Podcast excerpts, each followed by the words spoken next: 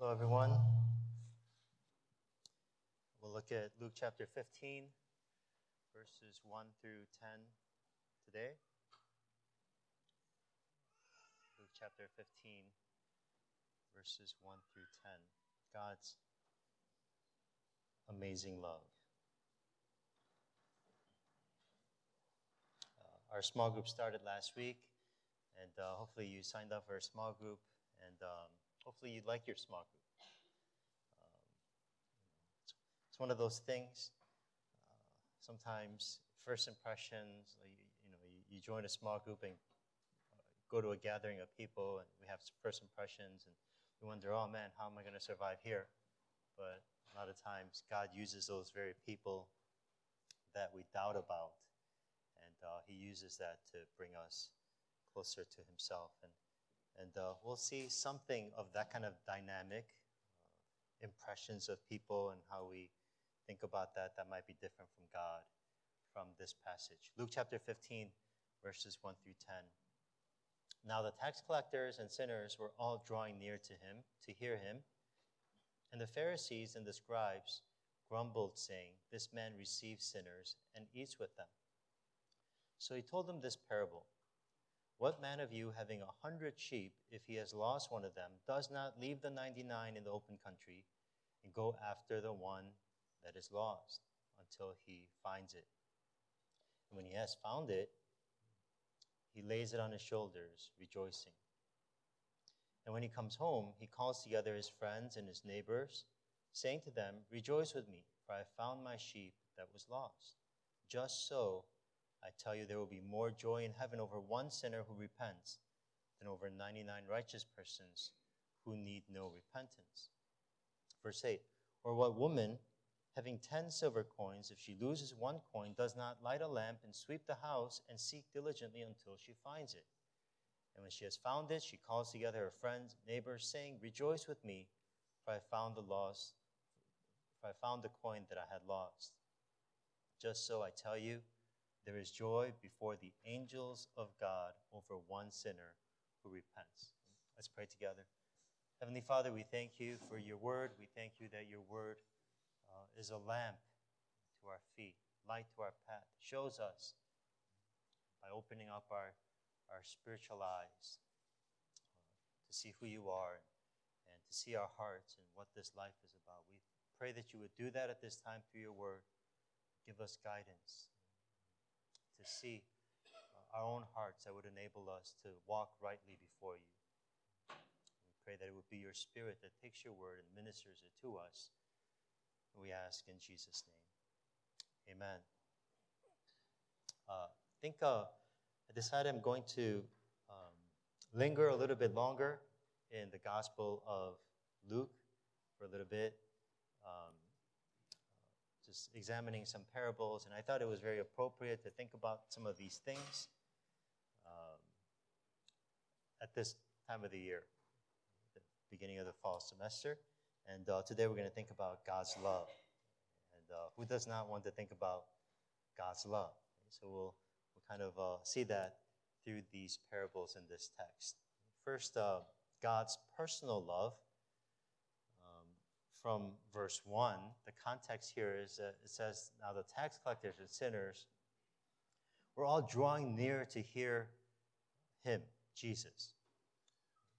The Pharisees and the scribes grumbled, saying, This man receives sinners and eats with them.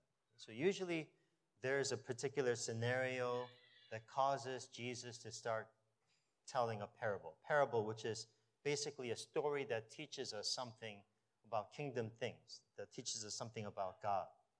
On this particular occasion, tax collectors and sinners were coming and hanging around Jesus. Tax collectors were Jews who collected taxes from other Jews for the Romans, because Jews were under Roman rule at that time. So they were employed by the Romans to tax to tax to collect taxes from their own people. But now problem is many tax collectors often overcharged and scammed basically their fellow Jews and kept the extra money for themselves. So they were considered to be basically thieves because that's what they were doing, stealing money from their own people.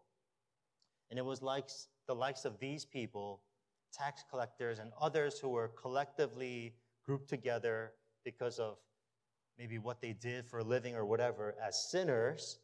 And it was these types of people that were drawing near to Jesus, to hear Jesus. The Pharisees and the scribes, on the other hand, were religious leaders, religious teachers.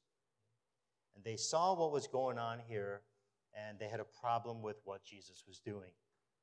This man receives sinners and eats with them because eating together meant you accept them.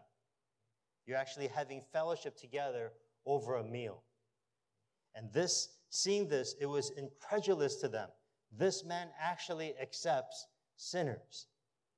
You're supposed to stay away from sinners, push away sinners, not hang out with them, not sit down and actually eat with them.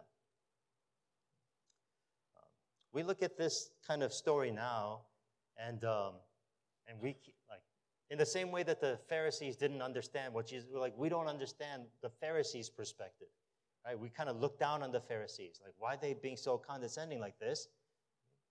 Um, but just to kind of make this situation come alive more to us, maybe the equivalent situation in our culture today would be if we saw Jesus sitting down and eating together with a, a group of terrorists.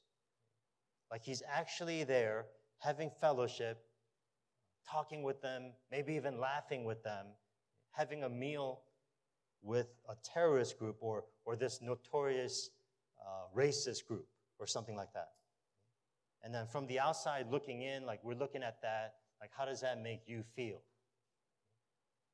And that's exactly the, the bewilderment, the indignation that these Pharisees and scribes felt as they saw it. They just could not understand it.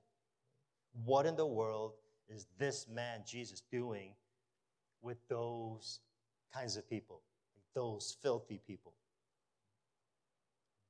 Now, Jesus, is fully aware of the reason for their grumbling. And so he teaches them through these parables. Verse 3. So he told them this parable What man of you having a hundred sheep, if he has lost one of them, does not leave the 99 in the open country and go after the one that is lost until he finds it? Now, Jesus uses an analogy that everyone in that culture can understand and says, This is what a shepherd would do. He would leave the 99 and go after the one lost sheep. This is what any shepherd would do. But me, from my lens, I read this, and the question I ask is why would the shepherd leave the 99 for the one lost sheep? What if something happens to the 99 while you're gone? Maybe it's better to just count it a loss and just keep the 99 safe. Now, doesn't that make sense to you? That makes sense to me. And now the reason why I think like that is because I'm not a shepherd. Because I basically don't care about sheep. But a shepherd, the point is, a shepherd does not think like that. He does not think I have 99 so I can afford to lose one.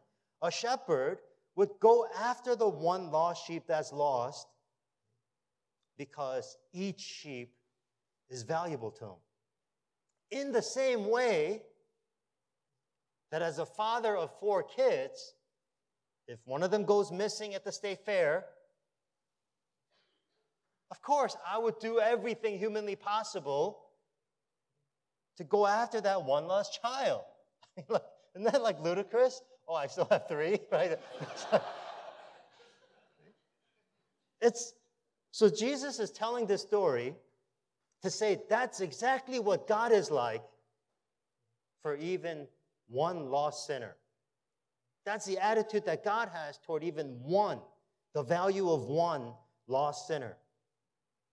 He's saying, You, you Pharisees, teachers of the law, you think that these people are just worthless because you consider them to be in this category of sinners.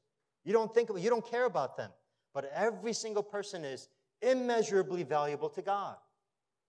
You cannot measure the value of that one person to God.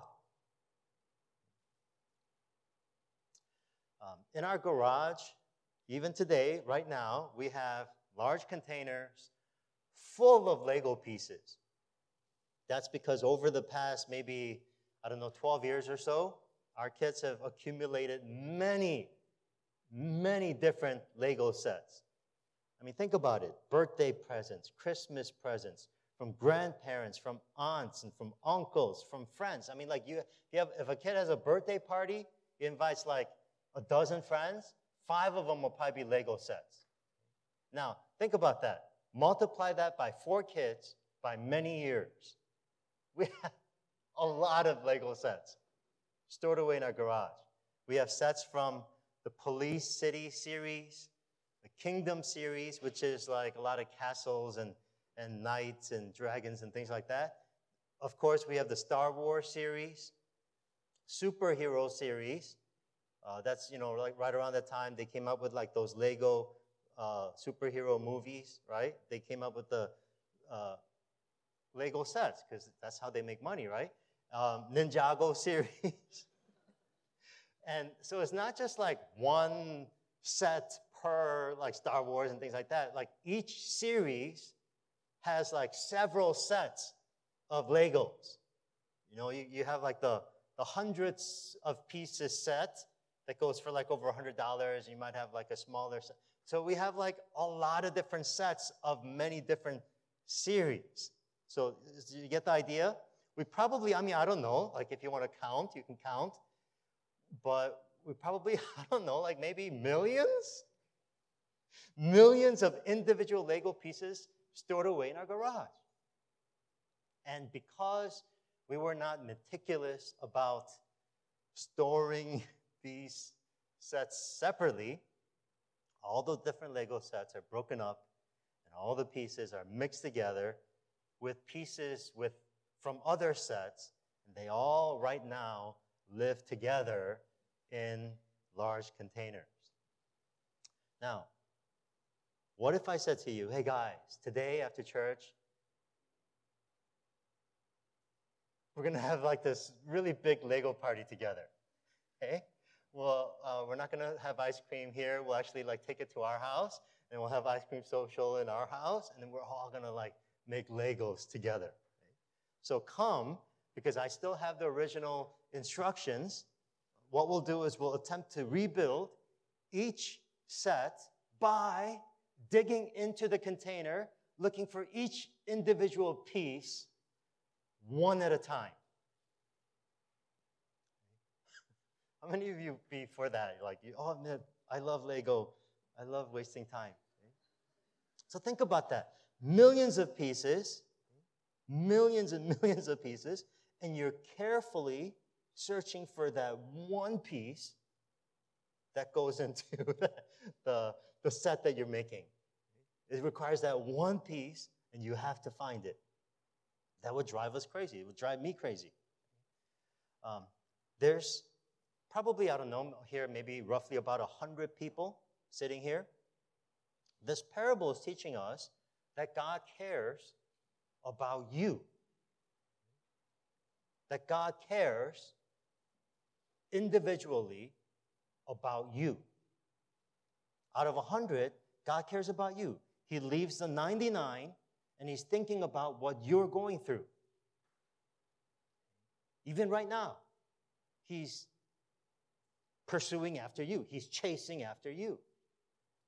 Even if there were a million people sitting here right now, God cares about you. In the same way that the shepherd would leave the 99 and pursue after that one lost sheep. He's chasing after you.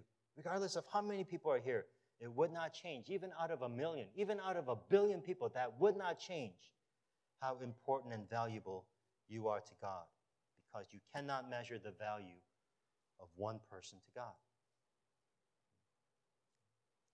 Now, think about this how, ga- how, how God cares for us does not depend on where we are, right?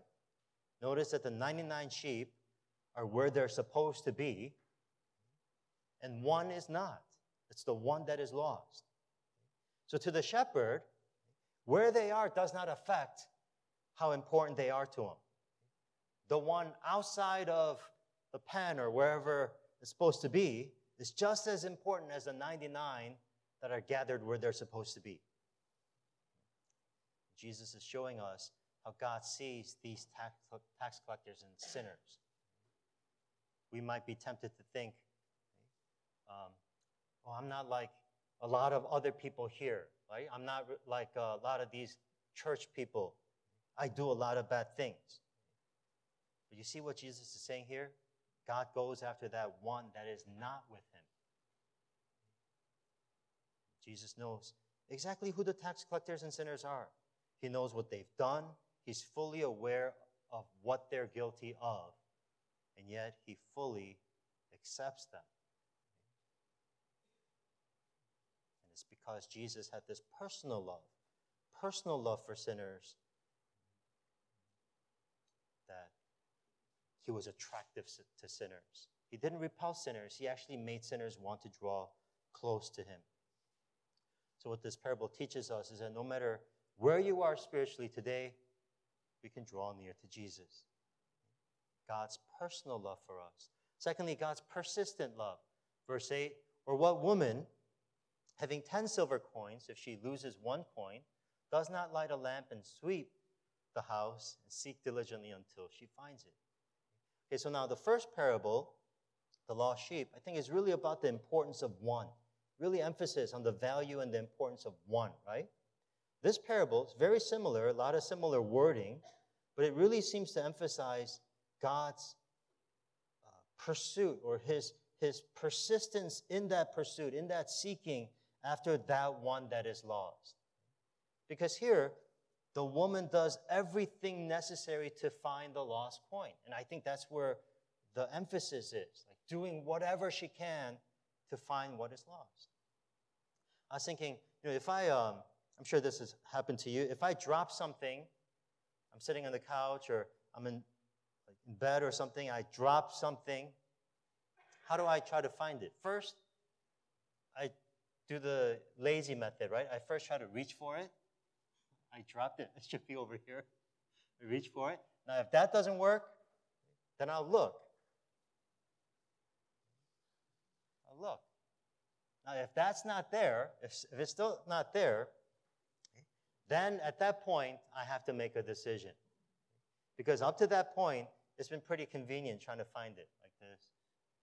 It's, it's still not there. I can't find it. So what do I do? At that point, I have to make a decision. Do I want to go through the hassle of looking for this? If I do, the next step after that is I got to go and get the flashlight. And get the flashlight and then go down there and then flash it and look under the couch or look under the bed. And at that point, if I still can't find it, then I have to try to lift the couch or lift the bed and find it. Okay, so you see, each step requires a little more work in trying to find what is lost. Now, that's kind of relatively easy, right? Trying to find something that you just dropped. Uh, but what if it's something that's more difficult to find? Recently, I needed, I needed to find the key to a bike lock because one of the kids wanted to ride his bike somewhere. Um, and I hadn't needed it till now uh, because they were young, but now they're teenagers and they're like doing their own thing now because they think they can do their own thing because they're teenagers. So now they want to go somewhere and like ride their bike. And so I had to find this bike lock key. I had the, I had the bike lock, but I couldn't find the key because the last time I actually used it was probably about 15 years ago. And since then, we've moved twice. So I knew that this key was somewhere in the garage, but I had no idea where it was in the garage. So I delayed looking for it because I knew it was just going to be a long search, having to go through everything in the garage. And I think that's kind of the idea here. The woman lights a lamp, sweeps the house, and seeks diligently until she finds it. Jesus is saying, that's the way that God seeks after the one lost sinner. God does not take on a passive position in our lives. God does not wait for the sinner to come to him. God actively pursues the lost sinner, and is persistent in that pursuit until he is found. This actually reminded me of the story of Joseph in the Bible. Joseph grew up in a very dysfunctional family, was betrayed by his own brothers when he was a teenager, and was separated from his family, separated from his father for 20 years. And, and after that time, when the time was right, God actually brought his family to repentance and brought about restoration in that family. Now, the crazy part about that story is that to bring about that repentance and reconciliation, God caused a famine. God caused a famine that lasted seven years in the entire Near Eastern region. Now, think about that. God orchestrated a famine that affected millions of people's lives for seven years to bring one family to repentance. So, the equivalent of this woman sweeping her entire house, or the equivalent of me flipping over my entire cluttered garage, for God, the equivalent of God doing that is God orchestrating worldwide events to go after even one sinner. That's the crazy truth that Jesus is telling us here through this parable that God is willing to do anything to bring lost sinners to himself. And that explains, that explains things like sicknesses, heartache, things, things that cause heartache, experiencing loss in our lives. Because God is willing to even hurt us to find us. Because that is a part of God's persistent love for us. God's personal love, his, his persistent love. Thirdly, lastly, God's, God's rejoicing love. So now, at the end of each of these two parables, Jesus says similar things. Notice, right? Verse 5 when he found it, the shepherd finds the sheep, he lays it on his shoulders, rejoicing rejoicing. Verse 6 when, And when he has come home, he calls together his friends and his neighbors, saying to them, Rejoice with me, for I found my sheep that was lost. Just so, I tell you that there will be more joy in heaven over one sinner who repents over than over 99 righteous persons who need no repentance. Verse 9, very similar. When she has found it, the lost coin, she calls together her friends and neighbors, saying, Rejoice with me, for I have found the coin that I lost. Just so, I tell you, there is joy before the angels God over one sinner who repents.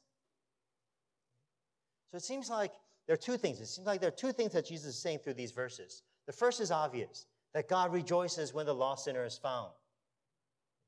Because each person is so important to God, so valuable to God, that he persistently seeks after them. And when the lost sinner is found, God rejoices. So that's obvious, right? That's clearly what Jesus is saying. The other thing also that I think Jesus is implying here is that not only is God rejoicing, but also the friends of God rejoice with God. Twice it says here, rejoice with me. The shepherd says, rejoice with me. The woman says, rejoice with me. There's rejoicing when the lost sheep, the lost coin are found, not only by the shepherd and the woman, but the, the friends and the neighbors rejoice with the people. They join in the rejoicing. And remember that Jesus is telling these parables because the Pharisees and the scribes were grumbling that Jesus was actually eating with these sinners. But God's friends, if you're God's friends, you're supposed to rejoice with him when lost sinners are found. And since the Pharisees are grumbling instead of rejoicing, What's implied here is they're probably not God's friends. They probably won't be included among those in heaven rejoicing over the repentant sinner. Now, a good question that comes up at this point is why? Why does God rejoice over these sinners? Shouldn't God, who is holy, be disgusted by sinners? Just like the Pharisees and the the teachers of the law were disgusted by these sinners? Shouldn't God, who is like so holy, perfectly holy, shouldn't he be repulsed by sinners even more than these Pharisees are repulsed by them? So instead of being disgusted by them, why does he actually rejoice over them? And the answer is because Jesus will pay for their sins. Jesus will pay for their sins, and the unrighteous sinners will become righteous because of Jesus, through Jesus. So when sinners come to God through Jesus, it will completely change how God sees them. God accepts them. Not only does God accept them, God actually rejoices over them. And that's what it means. That's what happens when sinners repent. They come to God through Jesus. I just, uh, this morning actually, I saw a squirrel running around the tree. And with my simple mind, I saw that and I said to myself, oh, there's a squirrel. And so that got me thinking that's how we normally respond when we see a squirrel, right? Oh, it's a squirrel. That's what we think. But now, what if you saw that same squirrel inside your room? Ah, there's a squirrel. Oh, there's a squirrel. Ah, there's a squirrel. Where you see that squirrel matters, right? Let's kind of uh, take that up a notch a bit. If you saw a possum outside, you go, ew, gross. Because possums are, are gross creatures. But you're okay with it. You're still okay with it because you're outside. But, but again, what if a possum somehow got into your room and you saw the possum in your room? And it's like, like you know, it's like, it's like doing that, you know how possums do that, like that zombie, like, you know, like, what if you saw that in your room? Ah, disgusting. Most people would have an intense, intense emotional reaction to seeing that in their room. Why? Because where you see that possum sinner comes to God, he should be repulsive to God. God should have an intense emotional reaction to our sin. But where you are standing makes a world of difference. If you're standing in Jesus Christ, the blood that he shed on the cross for our sins completely changes how God sees you. So now God does, he does have, a, have an emo- intense emotional reaction, but it's not of disgust, but of love. To the point where now God sees the sinner in Christ, and it, he actually rejoices over you. And you see the uh, a part of what Jesus is saying here. Not only God rejoices over the, the out of love for that sinner who comes to God in repentance, but anyone who does not understand that, anyone who feels like heaven is this exclusive club for righteous people, does not know Jesus. Let me just close with this thought. Last week, um, I went bike shopping. Told you about that. Um, but I went to this other place too to buy a bike. Um, didn't end up getting it. I, I, I, saw it, the listing on Facebook Marketplace. Went to check it out. Went to the person's door, rang the bell. A man came out, and the first thing he said to me, in his Russian accent, he goes, "So you're a pastor?"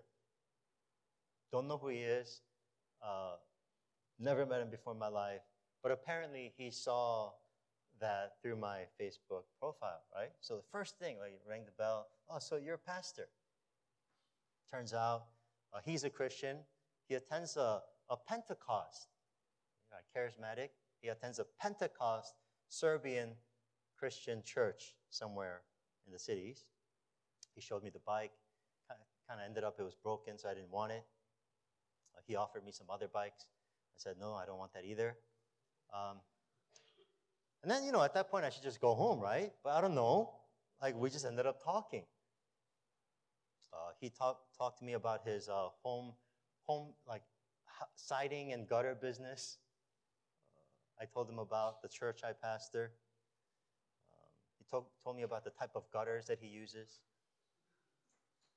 Um, he told me about the condition that his son had when he was a small child and how God miraculously healed him. And now he's a, a healthy young man. Um, and uh, so we talked. And finally, before I left, he wanted to pray together. So we prayed together right there in his driveway. So there we were, two people who were complete strangers just a little while ago, praying together. And now remember, he's a Pentecost, he's a Pentecost Christian, and he's Russian. So he prayed out loud. He's a Pentecost charismatic Christian. So he was praying out loud uh, in Russian with his hands held up high in his driveway. And how did I know his hand was raised up high like that? Um, because a part of me, I'm like praying, could not believe this was happening. So part of me was like, there he was. Russian. I was going to say Russian Jesus, but you know, Jesus speaks all languages. So anyway, I was kind of thinking about that. That is, you know, that, just thinking about that of how like amazing that that is. I mean, like if you look at that scene from the outside, that had to have looked pretty ridiculous. You're like a neighbor looking out and you see like this Asian and this Russian, like that had to have looked ridiculous. But isn't that amazing that two people from opposite sides, sides of the earth can actually have an instant spiritual connection just because of Jesus Christ. And that's the one that's the one great truth that matters when we come and approach God. You see what Jesus is saying here? It does not matter who you are, what you've done, what you've not done, over the years, what you've become, affected by sin. None of those things matter. Jesus is a holy God who makes sinners want to draw t- close to him because that is the reason for which he died. So, what that means is no matter where we are spiritually today, we can repent and come to God. And when we come to God in Jesus Christ, He will actually rejoice over you. Let's pray together. Let's pray together, thinking about the God who considers even one sinner so valuable, so important that he would leave the 99. Thinking about the God who, who would orchestrate and alter worldwide events, creating and shifting cultural movements to even bring one sinner to repentance. What that means is right now, He knows exactly what's in your mind, He knows exactly what's on your heart, He knows exactly what you're going through. And God considers you so precious, so valuable, because you are that one sheep that Jesus died on the cross for. He is flipping over boxes, you know, bringing hardships bringing people, all these different things into your life to get your attention, to bring the lost or wandering sinner into a place of intimacy with Him. Doesn't matter what the past is, doesn't matter what we've done, doesn't matter. A lot of things don't matter one thing that matters is that we come to God humbly with a broken heart and repentance. God, I'm a sinner in need of your grace. And He will freely, graciously embrace us in joy. Let's pray before the Lord. pray they would experience His amazing love. Let's pray. Heavenly Father, we thank you for your grace, amazing grace, and your love in our lives. Um, lot of, lot of uh, simple, common things that we take for granted. Uh, consider it very simple because we hear so much and we take it for granted. We pray that you'd allow this simple truth to become something that is so personal, so real to us, in the way that you consider us so valuable. You have such intimate, personal love for us. Help us to see that and experience that and enjoy that in our hearts. Thank you, Lord. In Jesus' name before we close our time together, I want to ask us to pray for one thing together. Uh, there's power when brothers and sisters gather together and pray together, whether it's in the driveway or church. Pray together. There's strength and power that comes uh, in prayer. I just want to ask um, that we pray.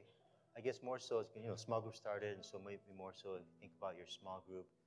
Pray that um, you can help people, other people, uh, realize personal, pursuing, persistent, amazing, overwhelming, rejoicing love of God. Pray that you can contribute to helping other people realize that. I think um, even though God is like that, like He's moving um, the world to bring us to Himself, even though that's a reality, reality, a lot of times we don't see that.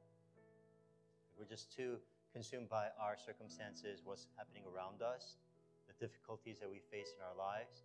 And so a lot of times, like, we feel uh, alone. Like, we feel like that lost sheep that's like wandering around, like, where am I? What's going on in my life? We feel so lost a lot of times um, because a lot of different factors. And uh, let's pray that God help me to be um, used by you uh, so people don't feel like that. Help me to contribute to showing your love in a real way to people. Because that's, that's real, because that's real. God is working in such amazing ways because God is like that. Okay, so let's pray together for that for a moment. Think about your small group, um, and then uh, I'll close us in prayer and benediction. Father, once again, we thank you for your word that shows us the reality of uh, many of our life situations. We thank you that even through these parables, we can see that we can be lost outside and we can be lost inside, even be like the Pharisees and be lost inside the church, wondering a lot of different things, misunderstanding a lot of different things about God. Be lost outside the church so many different ways that we can get lost in our own thoughts and our circumstances and forget what an amazing, loving God you are to us, how personal you are to us, how available you are to us, how we never leave your sight, leave your, your heart, your mind, how you're always working for our good to draw us into an intimate love relationship with you so that we can actually realize um, everything that Jesus gave his life for, that we can really live in the, the benefit of those blessings. Pray that you would help us realize that through the power of your word. And we pray as well that you would use the community, our small groups, brothers and sisters, as we share together, as we pray together, pray that you would use that to make the love of Jesus Christ come alive in personal and intimate ways. Thank you, Lord, for your great love for us. Now may the grace of our Lord Jesus Christ, his amazing, unconditional, unfathomable love, the love of the Father God, fellowship, strength, power of the Holy Spirit be with you, God's people, both now and